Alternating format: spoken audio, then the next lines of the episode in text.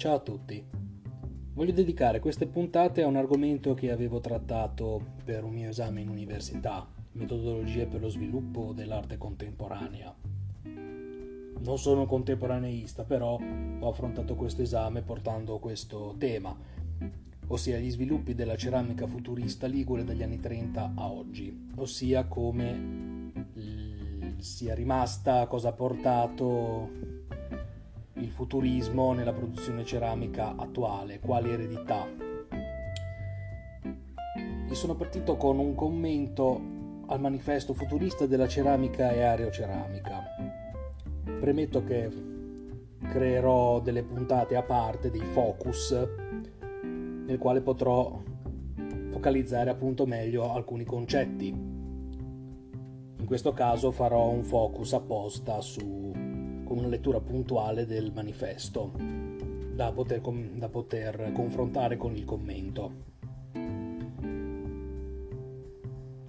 Il manifesto della ceramica e aeroceramica futurista venne pubblicato sulla Gazzetta del Popolo il 7 settembre 1938 e rappresenta il tentativo da parte di Marinetti e Tullio Dalbissola di teorizzare ripercorrere fasi, tendenze e principali figure della ceramica futurista.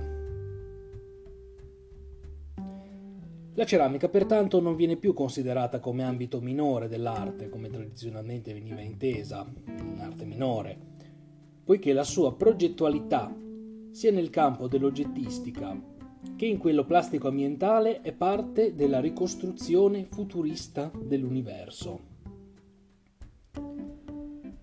Questo concetto, espresso da Balla e De Pero nell'omonimo manifesto del 1915, proclamava la totalità dell'intervento creativo dei futuristi di esplorare diversi settori e ambiti dell'arte, della creazione artistica ma anche della vita quotidiana, eccetera, per creare una fusione totale tra arte e realtà. Nel 1925, all'Esposizione internazionale delle arti decorative e industriali moderne di Parigi, Balla, De Pero e Prampolini mostrano i primi esempi d'arredo futurista. Questa esperienza stimolò le istanze di rinnovamento del giovane ceramista Tullio Mazzotti, soprannominato poi da Marinetti Tullio Dalbissola. Già in quegli anni, infatti, a Faenza si possono vedere le prime tipologie di ceramica futurista, caratterizzate da un esasperato decorativismo dovuto alle piatte campiture e ai colori puri e ai profili geometrici mutuati dalla pittura di Balla. Mazzotti sarà protagonista attivo nella ricerca futurista. Le sue istanze di rinnovamento lo portarono nel 1924 a frequentare l'ambiente artistico genovese e nel 1925 all'Expo di Parigi e soprattutto alla Mostra internazionale delle arti decorative di Monza ha modo di conoscere il futurismo e di esporre, a Monza, sue creazioni non ancora futuriste, ma con forme decori di spigliata e moderna interpretazione di forme antiche, antiche forme vascolari della tradizione savonese reinterpretate. Nel 1927 a Milano Tullio Mazzotti incontra Filippo Tommaso Marinetti, fondatore del futurismo, e si avvicina alle istanze appunto del futurismo con esiti non solo nell'ambito della ceramica, ma verranno anche elaborate nuove tecniche e sperimentazioni, i libri di latta per esempio. Il manifesto quindi è stato redatto posteriormente rispetto a una serie di esperimenti e teorie già in atto. Il documento si apre con una lunga celebrazione dei 31 anni di futurismo e della sua vittoria nell'architettura con Antonio Santelia, in aeropittura e in aeroscultura, mm, grazie a Boccioni, Prampolini, Tayat, e con la teoria e rivoluzione delle parole in libertà di Marinetti, la rottura con l'accademismo e gli stili de- di stampo classicheggiante e degli altri cosiddetti ibridismi emerge con vigore rammentando le caratteristiche di, cito testualmente il manifesto, questa arte moderna caratterizzata dall'estetica della macchina, dal geometrismo e dalla velocità. Al termine di questo magniloquente incipit viene preso in esame quello che viene definito lo sviluppo novatore della ceramica, nell'ottica di quella che è la ricostruzione futurista dell'universo. Prosegue poi dichiarando la conoscenza da parte dei futuristi delle manifestazioni artistiche ceramiche del passato, riconoscendo e celebrando in particolar modo la maiolica classica italiana, per palesare le istanze del rinnovamento con la frase tutto ciò non per imitare, ma per dimenticare superare e rovesciare idee e tecniche di ogni segreto ceramico col nuovissimo, l'originalissimo e il mai visto propugnate dall'attività di Mazzotti a partire dal 1925.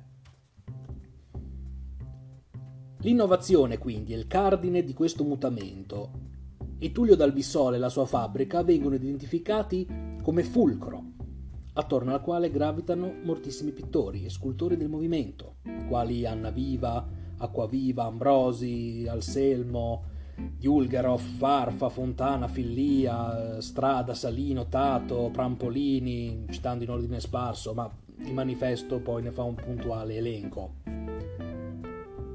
Tutt'oggi questa tradizione, partita col futurismo, prosegue e diversi artisti contemporanei, coadiuvati dall'esperienza dei ceramisti e dei loro laboratori, botteghe, sperimentano e realizzano le loro opere in unione con la tradizione artigianale. Questo processo inizia in quegli anni. Questa collaborazione, già all'epoca, diede origine a una sorta di proto-design, realizzando oggetti d'uso nuovi promossi anche da campagne pubblicitarie, come quella per il bitter Campari o lo squisito al Seltz di Fortunato De Pero, famose. Tornando al manifesto, Albissola e Savona, industriale e portuale, vengono celebrate con dovizie di particolari e al col tempo viene descritta l'opera di Tullio d'Albissola, che, cito il manifesto, porta nella ceramica l'estetica della macchina coi suoi ritmi dominanti, forma e colore dei motori e delle loro parti la velocità nelle sue apparizioni elementari, le forze cosmiche interpretate come dinamismo plastico e compenetrazioni, le sovrapposizioni e le evanescenze della simultaneità. Viene esaltato inoltre l'astratismo futurista di Fillia e Fontana, citando le affermazioni di Mondrian e di Kandinsky, che tributano al futurismo il primato dei fondamenti della nuova plastica. L'effetto di trascinamento coinvolge presto anche l'arte vetraria, identificando in Altare, in Liguria, sempre, il centro di questi mutamenti attraverso l'opera di Bordoni, Grosso, Savoldi e Bormioli. Nel manifesto Fillia viene definito come uno dei geni creatori del futurismo.